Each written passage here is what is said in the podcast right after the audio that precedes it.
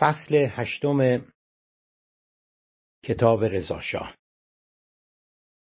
اوضاع ایران بعد از وقوع کودتا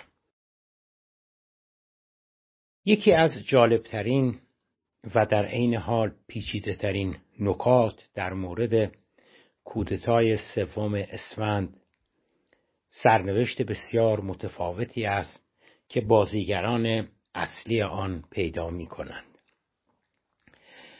هر دو چهره اصلی کودتا وقتی در نخستین ساعات روز دوشنبه سوم اسفند 1299 وارد پایتخت شدند کم و بیش جایگاه مشخصی داشتند.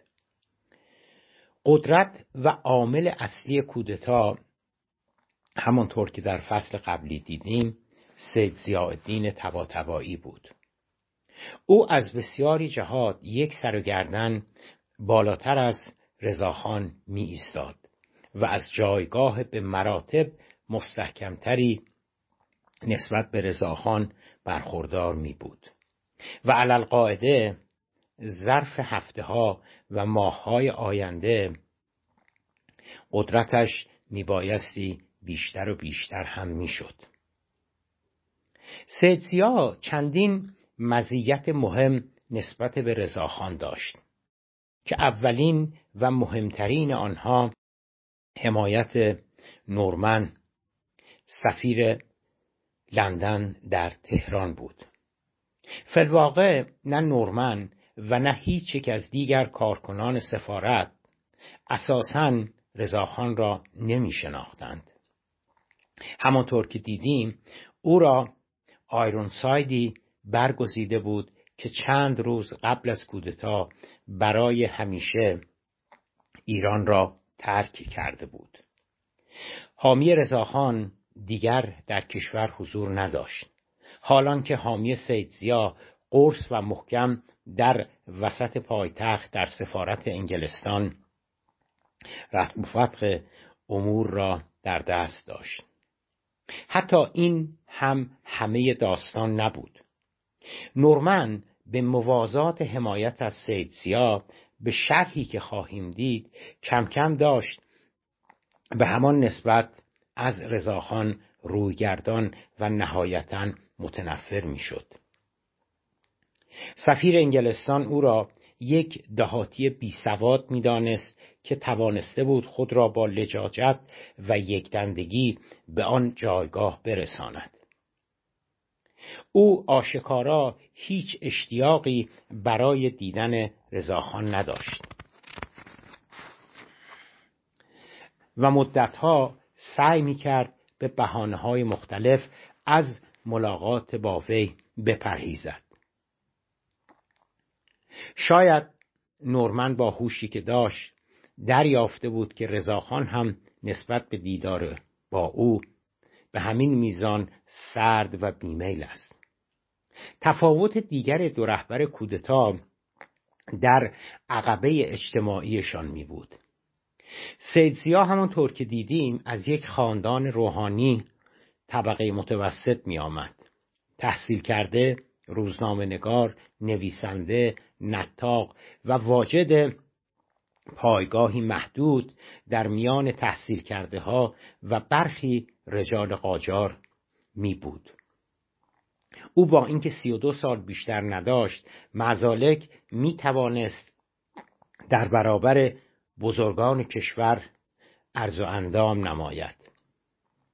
به زبانهای روسی، فرانسه و انگلیسی حرف بزند و با اعضای سفارت انگلستان به زبان انگلیسی و با روسها به زبان روسی سخن بگوید. با شماری از شخصیتهای مهم قاجار مراوده داشت و بالاخره در مأموریت دیپلماتیکش در رأس هیئت ویژه قفقاز نشان داده بود که از لیاقت و توانایی های اجرایی هم برخوردار است. البته بسیاری از رجال قاجار چندان با حملات انتقادات و افکار و عقاید تند او علیه اشرافیت موافق نبودند. اما به هر حال سید برای خودش به اصطلاح سری میان سرها توانسته بود بلند کند. رضاخان اما هیچ کدام اینها را نداشت. فلواقع تا قبل از سوم اسفند بجز شماری از افسران و ابواب جمعی لشکر قزاق هیچ کس حتی نام وی را هم در تهران نشنیده بود. نه از طایفه درباری ها کسی او را می شناخت نه از طبقه اعیان و اشراف نه از تجار نه روحانیون و نه از قشر کوچک اما با نفوذ تحصیل کرده و روزنامه خان نه کسی از اعضای سفارت با او انس و الفت و آشنایی داشت و نه حتی در وزارت جنگ در تهران کسی اسمش را با احترام می آورد. به زبان ساده تر در هفت آسمان ایران حتی یک ستاره کم نور هم برای رضاخان کورسو نمی‌زد. برعکس همه نگاه ها متوجه چهره اصلی کودتا سید مقتدر انقلابی قاطع و پرشر و شور بود قبل از پرداختن به روند حوادث و رویدادهایی که نهایتا سرنوشت دو قهرمان اصلی کودتا را رقم زدن. بگذارید نگاهی گذرا به وضعیت تهران در صبح روز کودتا بیاندازیم. نقل قول. روز سوم اسفند تهران در مهار کودتاگران بود. اهالی پایتخت بامداد آن دوشنبه که از خواب برخواستند دیدن سپاهیان قزاق تمام وزارتخانه ها ساختمان های دولتی کلانتری ها و ادارات پست و تلگراف را اشغال کرده اند سربازها سر چهار راه های اصلی پاس می‌دادند و شهر کاملا در قبضه نظامیان بود. حکومت نظامی از نیمه شب برقرار شده بود و ورود و خروج با اجازه فرماندار نظامی جدید تهران یعنی سرهنگ کازمخان سیاه را لازم داشت و فقط با اجازه او صورت می‌گرفت. سید زیاد دست کم در تهران همه کاره بود و رضاخان هم که بیچون و چرا قزاقها را به عنوان یگان نیروی قدرتمند نظامی در مملکت رهبری می کرد تمام قد در خدمت سید زیا بود. کودتا نه تنها تکان دهنده ترین رویداد چند نسل اخیر ایران بود بلکه ظهور سید زیا عنصری تازه در سیاست ایران پدید آورده بود. سر کار حاکمیت ایران حالا با مردی خود ساخته بود که به هیچ حزب سیاسی اشرافیت زمیندار ملاکین یا اشراف خوانین وابستگی نداشت. سید زیا رهبر کودتا نخستین رئیس الوزرای ایرانی بی عنوان از ابتدای قرن نوزدهم به این طرف بود. در نخستین ملاقاتش با احمدشاه در روز سهشنبه چهارم اسفند که حکم ریاست وزرایی وی صادر می شود احمد شاه از او می‌پرسد مایل است چه لقبی به او داده شود؟ و سید زیا در میان بخت و حیرت حاضرین یعنی درباریان از جمله خود شاه می‌گوید که در اعلامیه انتصاب وی را دیکتاتور بنامند. شاه حیران و ناراحت از عواقب آن عنوان تقاضای او را نمیپذیرد چون عنوان دیکتاتور مافوق قانون اساسی می‌شد. و شاه می‌گوید که تحقیر مقام و منزلت سلطنت است. به نقل از کتاب غنی صفحه 222 سیدزیا در نخستین روز کودتا حتی پیش از دیدار با شاه و گرفتن حکم نخست وزیریش اعلامیه‌ای صادر می کند که مفاد آن با گفته های نخست وزیران پیشین تفاوت اساسی پیدا می کرد به صورتی که هیچ گونه تمجید یا تملقی از شاه یا ذکری از اداره امور مملکت تحت هدایت و توجهات اعلی حضرت و الفاظ و عباراتی از این دست در آن اعلامیه دیده نمی‌شد. بلکه برعکس به شدت منتقد وضع موجود بود او در نخستین اعلامیهش می گفت نقل قول با اینکه پانزده سال از اعطای مشروطیت میگذرد معزالک هیچ چیز تغییر نکرده است. چند صد نفر اعیان اشراف که زمان امور مملکت را به ارث برده اند و به ارث در دست دارند هنوز بعد از گذشت پانزده سال از مشروطه خون ملت را میمکند. سیدزیا در ادامه نخستین اعلامیه صدر اعظمیش میآورد. آن نظم و نسق پیشین دیگر برچیده خواهد شد و کشور با سرعت در جهت پیشرفت و ترقی گام بر خواهد داشت.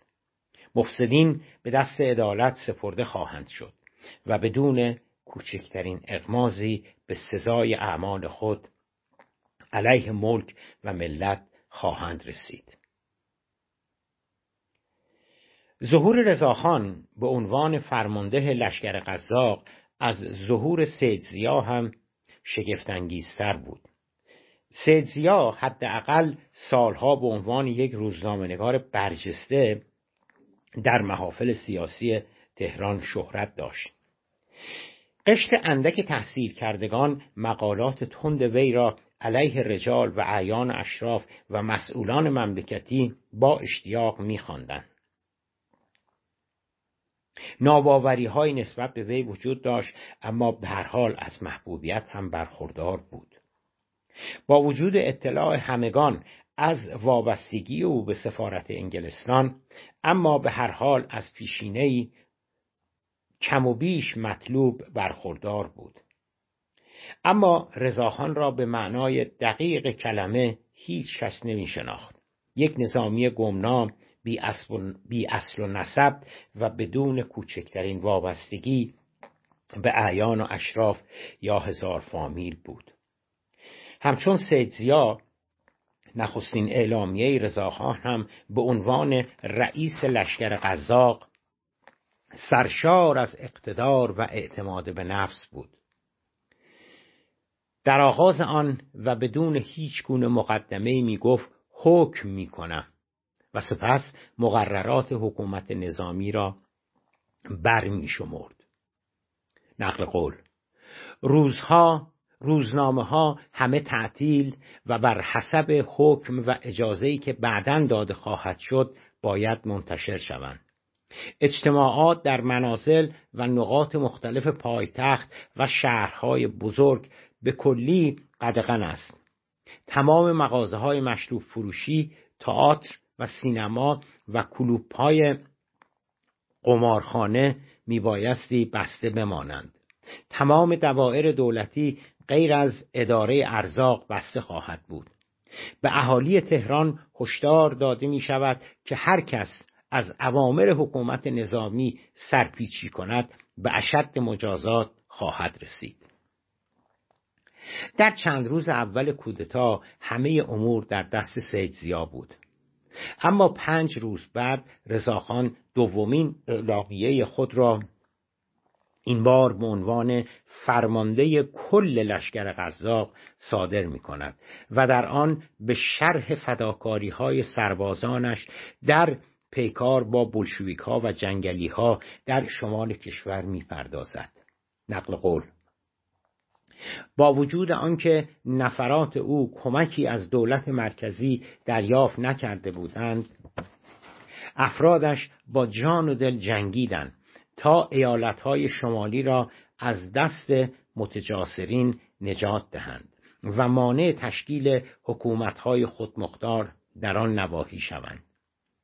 در پایان رضاخان وعده می‌داد که تمام ایالات و ولایات کشور را از شر یاقیان دشمنان داخلی و خارجی نجات خواهد داد.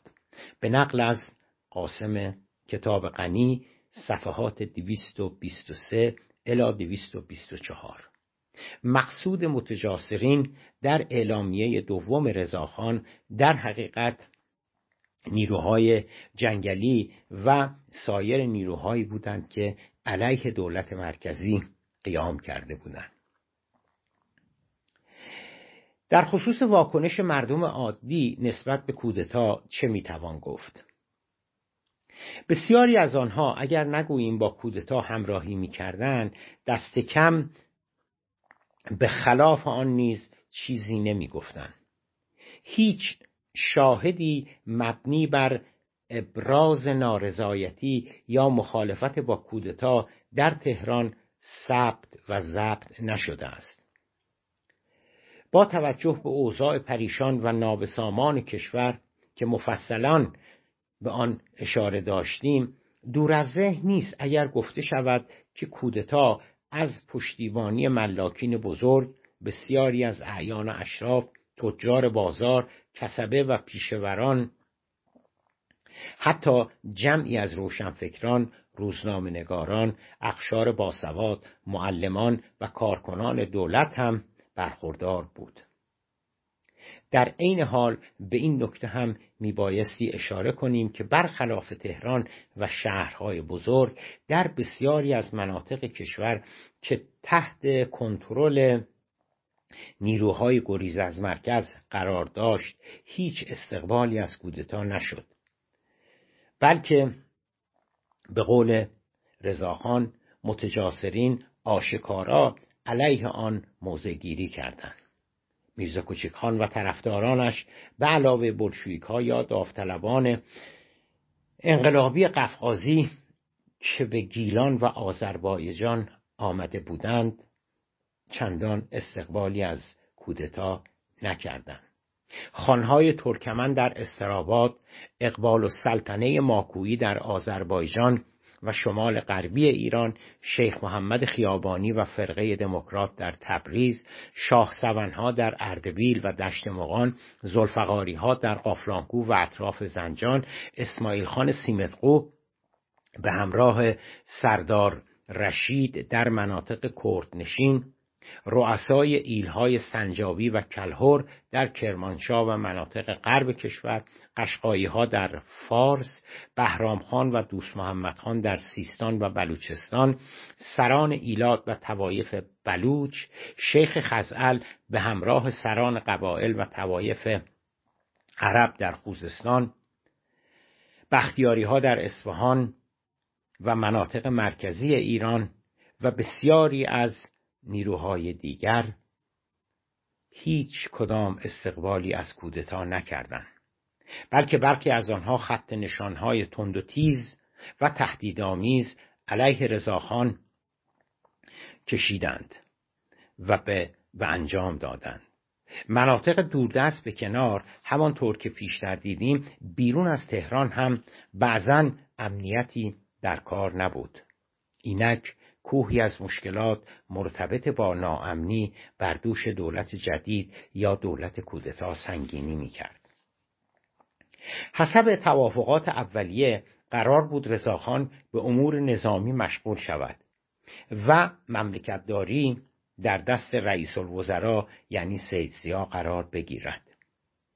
اگر هیچ دلیل دیگری برای چنین نتیجه گیری وجود نداشت قلع و قمها و بگیر و ببندهای گستردهی که سید زیا در همان روزهای نخست بعد از کودتا به راه انداخت نشان می‌داد که قدرت اصلی در دست اوست. و او همه کاره کودتا و فرمانده دولت برخواسته از این رویداد است. رضاخان هم عملا دستورات و فرامین دولت را اجرا می کند اما درست یکصد روز بعد همه چیز وارونه شده بود. سید زیا مرد نیرومند مقتدر و رهبر کودتا از صدر به زیر آمده و به سرعت در شرف خروج از کشور قرار داشت. فلواقع اگر وساطت و پادرمیانی نورمن و تا حدودی هم مردانگی رضاخان نبود به زن قوی سیدزیا بازداشت و محاکمه هم می‌شد و سر از زندان در می آورد. چهره گمنام و کمتر شناخته شده کودتا برعکس سیدزیا ظرف این مدت جایگاهی بسیار نیرومندتر جا افتاده تر پابرجاتر و مستحکمتر پیدا کرده بود چگونه آن ترکیب اولیه قدرت به این سرعت وارونه می شود پاسخ به این پرسش باز می گردد به سیاست ها و نحوه عملکرد آن دو بعد از کودتا. سقوط سید بعد از کودتا. حکومت صد روزه سید کاتالوگی طولانی از خط و خطاها و ندانمکاری های عدیده سیاسی و اجرایی را شامل می شد نخستین اشکال سید به عنوان طراح اصلی کودتا آن بود که او هیچ برنامه و به تعبیر امروزی ها هیچ نقشه راه بلند مدتی تدارک ندیده بود. نهایت اندیشه او همان بود که بسیاری دیگر از نخبگان هم در فکر داشتند. ایجاد امنیت برقراری حاکمیت نظم و قانون نوسازی ساختار مدیریت اجرایی کشور بازسازی مالی ایجاد یک عدلیه مدر نوسازی قوای مسلحه و اصلاحات اقتصادی صنعتی و کشاورزی. اما نکته بسیار مهم آن است که برای هیچ یک از این آرمان و آرزوهایش طرحی وجود نداشت و مشخص نبود که این تغییرات باید چگونه و توسط چه اشخاصی و از سوی کدامین نهادها صورت بگیرند. بگذارید به شماری از مهمترین اصلاحاتی که سید چه در مقالاتش قبل از کودتا و چه در سخنرانیهایش بعد از کودتا نویدشان را داده بود نگاهی از نزدیک بیاندازیم. به عنوان مثال تجدید سازمان عدلیه ایجاد یک دادگستری مدرن و وضع قوانین و وضع قوانین جدید از جمله مهمترین وعده های او به حساب می آمد.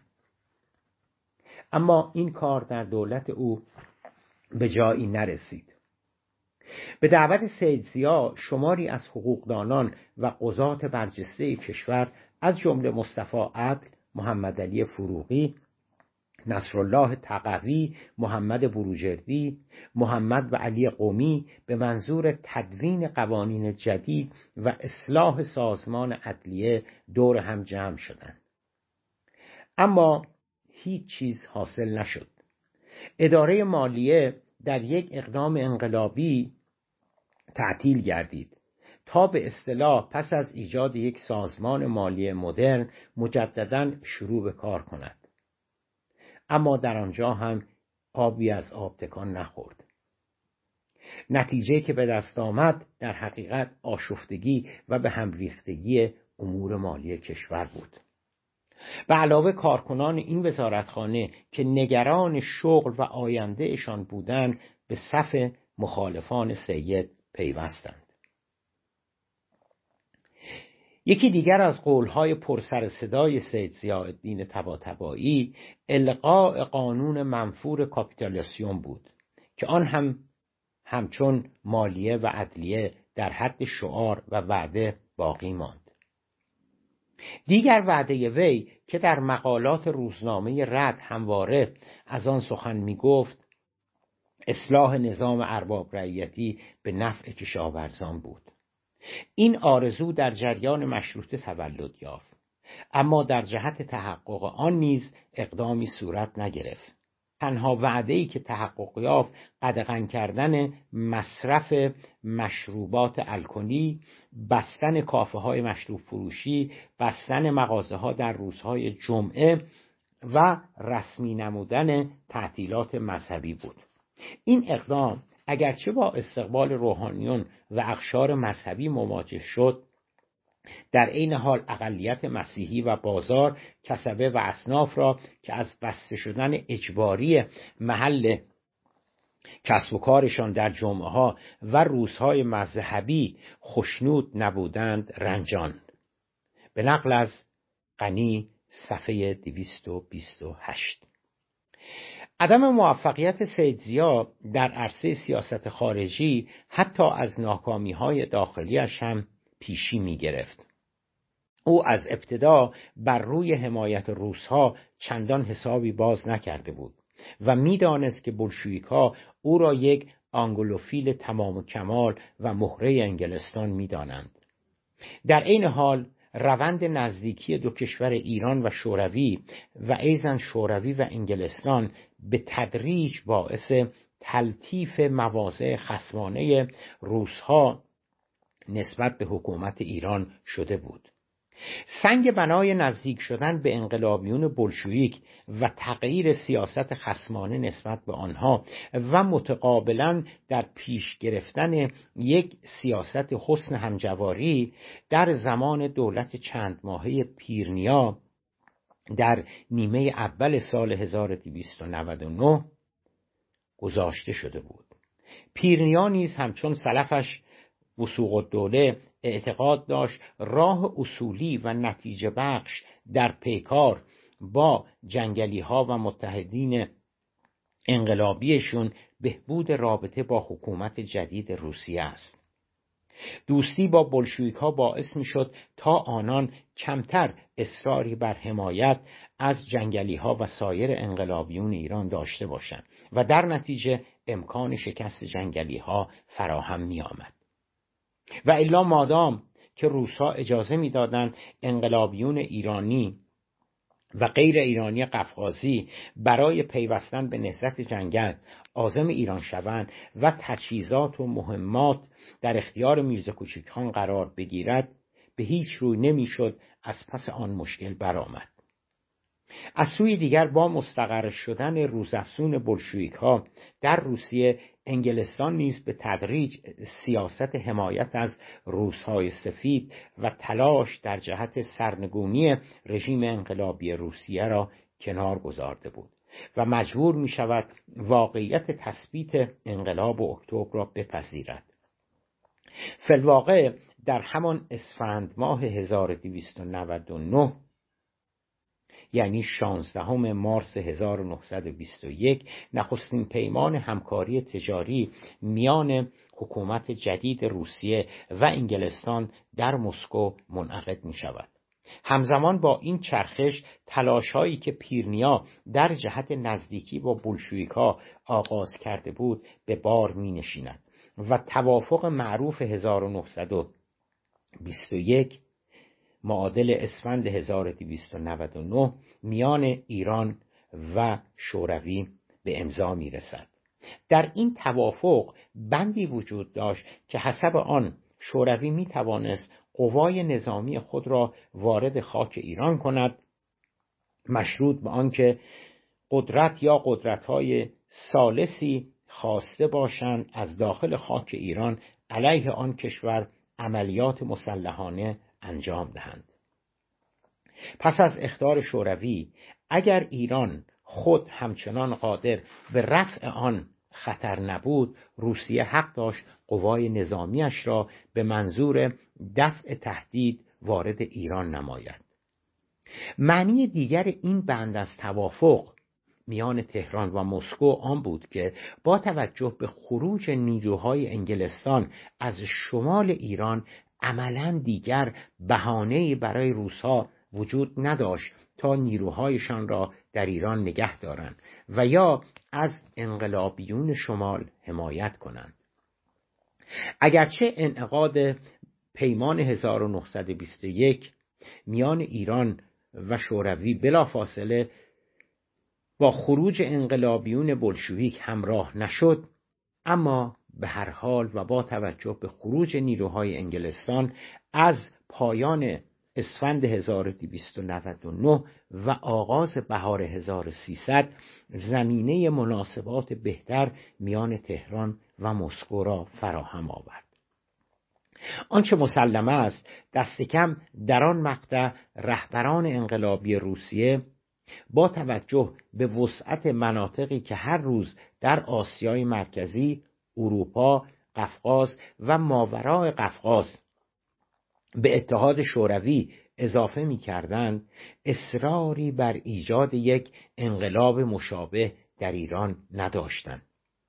بلکه عمده نگرانیشان حضور قوای بریتانیا در مرزهای جنوبی کشورشان بود. خروج جدی نیروهای انگلستان که از اواخر اسفند آغاز شده بود نگرانی های بلشویک ها را رفت می کند و زمینه نزدیک شدن تهران مسکو فراهم می شود در نهایت با آمدن روتشتین به عنوان کمیسر یا همان وزیر مختار دولت جدید انقلابی روسیه در ایران میبایستی اشاره داشت که در اسفند ماه وارد تهران شد. روتشتین یک انقلابی کهنکار و دوست نزدیک لنین و تروتسکی بود و در محافل بالای دولت شوروی نفوذ زیادی داشت. روتشتین یک سفیر معمولی روسیه در تهران به حساب نمی آمد. او در حقیقت با تمام وجود معتقد به گسترش نفوذ کشورش در ایران بود. منتها همانطور که گفتیم نه از طریق یک حرکت مسلحانه و اعزام انقلابیون از شمال ایران و گرفتن پایتخت بلکه معتقد بود سوسیالیسم دیر یا زود همه کشورهای دیگر از جمله ایران را تسخیر خواهد کرد و نیازی به فرستادن نیرو و تسلیحات و حتی حمایت از انقلابیون گیلانی نیست. به باور او نظام فئودالیته پوسیده حاکمیت در ایران برای یک انقلاب سوسیالیستی آمادگی نداشت و صرفا باید زمینه برای رشد نیروهای ترقیقا داخل کشور مساعد می‌شد. بنابراین چند ماه پس از ورودش به ایران کارکنان سفارت شوروی در تهران به بیش از یکصد نفر رسید و کنسولگری این کشور تقریبا در همه شهرهای بزرگ کشور دائر گردید. از بخت بعد سیدزیا روتشتین او را نه تنها یک آنگلوفیل بلکه یک عامل وابسته تمام و کمال به امپریالیسم انگلستان می‌دانست. بنابراین مخالفت همه جانبه با دولت او را در رأس برنامه هایش قرار داد. کار به جایی رسید که سید مجبور شد غرورش را خورده دست به داور نورمن شود تا از روزها بخواهد اینقدر او را تحت فشار قرار ندهند. غنی صفحه 232 از نظر روتشتین نیروهای نظامی انگلیس مستقر در شمال ایران بزرگترین تهدید علیه شوروی به حساب می آمدن. نخستین ملاقات میان نورمن و روتشتین دو ماه بعد از حضورش در تهران یعنی در اردیبهشت ماه 1300 در محل سفارت انگلیس در تهران صورت می‌گیرد نورمن به او اطلاع می دهد که حسب برنامه ریزی خروج منظم نیروهای بریتانیا از اوایل بهار شروع شده و تمامی آنها از منجیل و قزوین خارج شده و به سمت غرب ایران در حرکتند. روتشتین ابراز خوشبختی کرده و می‌گوید قوای شوروی هم دارند از شمال ایران بیرون می‌روند. در جلسه دیگر در اواخر همان ماه وابسته نظامی شوروی کلونل بوریس روکاچوف به وابسته نظامی انگلیس کلونل ساندرز می‌گوید قشون شوروی شروع به عقب نشینی از شمال ایران کردهاند و در هر گونه عملیاتی که علیه حکومت ایران علیه شورشیانی چون کوچیکان به عمل آورد مداخله نخواهد کرد. همان نقل قول. ماه اصل میان بریتانیا و اتحاد شوروی دست کم در ایران همچنان ادامه مییابد. در خرداد ماه نورمن در ملاقات دیگری به روتشتین اطلاع می‌دهد که بجز یک واحد کوچک در جنوب کلیه نیروهای انگلیسی از ایران خارج شدهاند. روتشتین هم بدون تعارف می‌گوید چه خبر خوبی. حالا سپاهیان ما هم می‌توانند شروع به حرکت کنند. دوستان ما داخل پرانتز یعنی رهبران اتحاد شوروی مطمئن نبودند که آیا قوای شما قطعا از ایران خارج می شوند یا نه. و بعد ادامه می دهد بیشتر نفرات روسی یعنی انقلابیون بلشویک که به شمال ایران آمده بودند آذربایجانی های روسی بودند ولی ما همه آنها را واداشتیم از ایران بروند. غنی صفحه 233 بعدها خواهیم دید که ثمره آن تحولات نه به سید سیا بلکه به رضاخان می‌رسد. روسها علا رقم وضعیت آتشبسی که با انگلستان دست کم در ایران برقرار می کنند و علا رقم قطع حمایت از انقلابیون شمال هنوز سیدزیا را وابسته به بریتانیا می‌دانند. و لذا همچنان حملات سنگین تبلیغاتیشان را علیه وی ادامه می‌دهند و عملا هیچ گامی در جهت کمک به وی بر نمیدارند.